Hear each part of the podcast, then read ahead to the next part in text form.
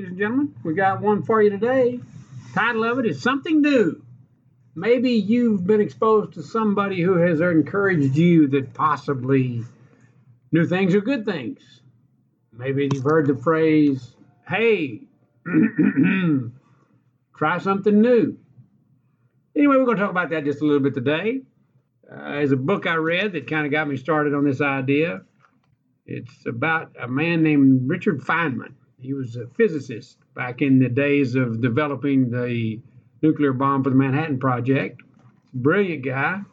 He kind of reminded me of my uncle Alva. You maybe you maybe you had an uncle Alva great guy. It, one of the things that fascinated about he used to play chess with me, and you're supposed to when you're grown up, you're supposed to let the kids win, but he didn't let me win much. But he was a fascinating fellow. I really liked him a lot. One of the things that always struck me about him at my grandmother's house, periodically things would break, and for me, if something breaks, you call somebody. You call somebody. Not Uncle, Al, Alva. I can remember him. Something would break, and he'd open it up, and he'd look in there, and he'd tinker around with it a little bit. He said, "Well, now that does this, and then oh, let's see, uh, this does this and whatnot, and then it does that." You know, I believe if I had some silly putty and a knife, I could fix this. And more often than not, with the silly putty and the knife, he could fix it. I love that attitude of trying it, getting after it, seeing if you can figure out a way to do it. Well, Richard Feynman reminded me of that for some reason. There's a book I read. It's called uh, "You Must Be Joking, Mr. Feynman." Quite a funny title for a book. Kind of a book, and it's a lot of people really like the book, but it's not in. It's just Feynman kind of writing a little bit. He'd write about this and he'd write about that, and I didn't understand the the greatness, quote unquote, of the book until I got about through with it. And the idea is Feynman is a guy who just got into all kinds of stuff he was pretty much the epitome of try something new. With some of the things that were funny, he he he figured out how to how to uh, pick locks, and then he went on from that to figure out how to work combination locks. And a funny thing happens while they're in Los Alamos. You know, everybody's got super secret information, and they've got it in their drawers that are locked by combination, and they're pretty they're pretty significant locks, but he figures out that if somebody will open up their secret file cabinet and leave it open, he can figure out the last two numbers of the three digit combination. And then all he's got to do is come back and try out, try and try and try until he gets third one. So he would tell somebody, You put me in there and lock the door and I can get in. So he wouldn't let them know what he was doing, but he could do it.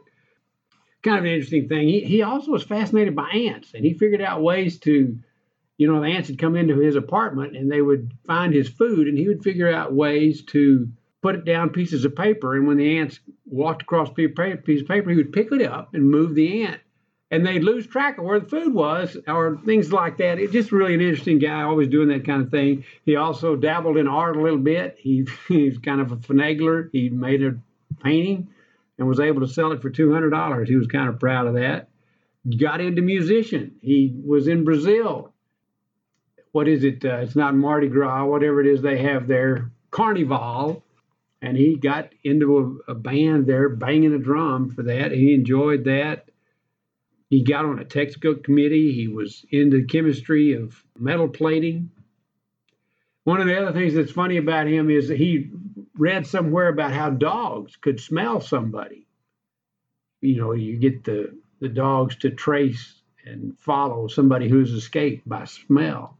And he said, you know what, humans can do this. And so he he was able to, and he was able to show other people if you go into a room and somebody pulls a book out of a bookshelf, handles the book and puts the book back in the bookshelf, that he can come into the room and smell and tell which book was touched by the human, which book has been handled by the human. I haven't tried that, but I, I suppose that's possible.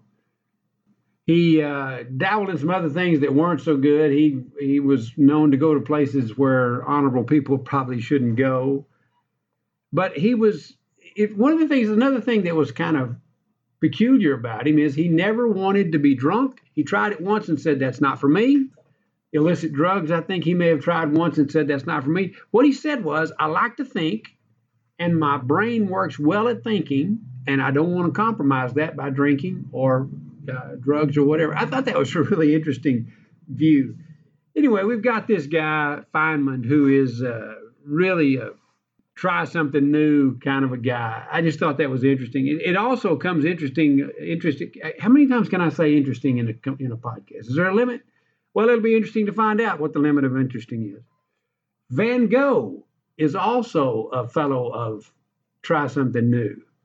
I didn't realize this, but he started out trying to be an artist and he was drawing and he never could get the proportions right and he was never very good. He actually became an art dealer, thought that was going to be his calling. He was a teacher, thought that was going to be his calling. Became a preacher, thought that was going to be his calling, and went back to book dealing, uh, to dealing, and this time books instead of art, thought that was it. But what got him, where he found his thing, was painting in the rain. Evidently, he was trying to paint with oil in the rain, and so he was having to run back and forth in the rain, and he would look at his subject and run back in and slop the paint on there. And the first time he did that, he said, You know what? I think I may have something here. Now, my art appreciation muscle is still pretty weak, and I don't know that I'm a big, huge fan of Van Gogh follow Van Gogh in other parts of his life, we might want to keep our ears in a little better shape. And I think he may have spent some time with some mental problems. But the idea, try something new and maybe try something new in a new way. Try something old in a new way. Anyway, I think that's good stuff. I think it's helpful for us. I think learning new things, going new directions, seeing the things that come before us in life as challenges and opportunities, being inquisitive about what happens and what goes on around us. I just think that's a wonderful thing. Benefits there, you know, you, everybody's more interesting. If you're an expert on ants, you're a little more interesting than the guy that doesn't know anything about ants. You know, if you sit around and watch every episode of Lawrence Welk, okay, you'd be an expert on orange leisure suits and tall hair, but that's not very beneficial. You know, let's try something. Let's do something. Yeah, you you never know. You might even stumble upon a life passion by trying something new. And I'm convinced that trying new things keeps your old brain healthy. There's a little bit of evidence that if you learn a second language, uh, Alzheimer's is not as pronounced. If you develop Alzheimer's, it doesn't have the kind of impact. Anyway, that's all for today. Hey, read a good book and try something new.